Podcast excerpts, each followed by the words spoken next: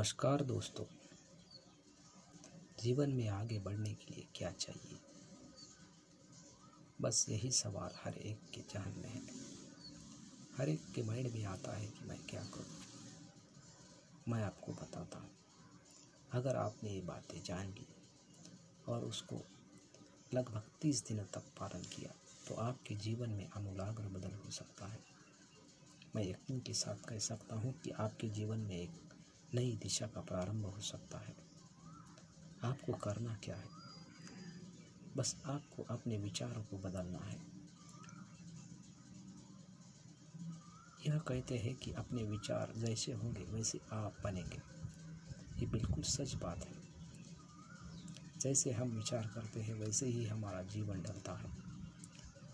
इसलिए हमें सुबह उठने के बाद सकारात्मक विचारों के साथ उठना चाहिए। आज का दिन, आज के 24 घंटे ईश्वर ने, भगवान ने हमें गिफ्ट दिए हैं, ऐसा सोचकर आज इस 24 घंटे का हम बहुत अच्छे तरीके से इस्तेमाल करके जीवन में आगे बढ़ेंगे। यह 24 घंटे हमारे लिए नए अपॉर्चुनिटीज़ को खोलेगा। इससे आप हर एक क्षेत्र में आगे बढ़ने की तकनीक जान सकोगे। ये बिल्कुल सच बात है।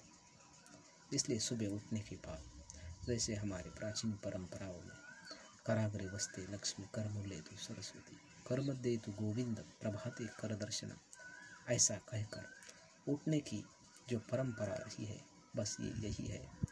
सुबह उठते ही अपने दोनों हाथ को देख कर यह मंत्र बोले और अपने चेहरे से हाथ घुमाए और एक फ्रेश स्माइल देखे, आज मैं कुछ अच्छा करूँ।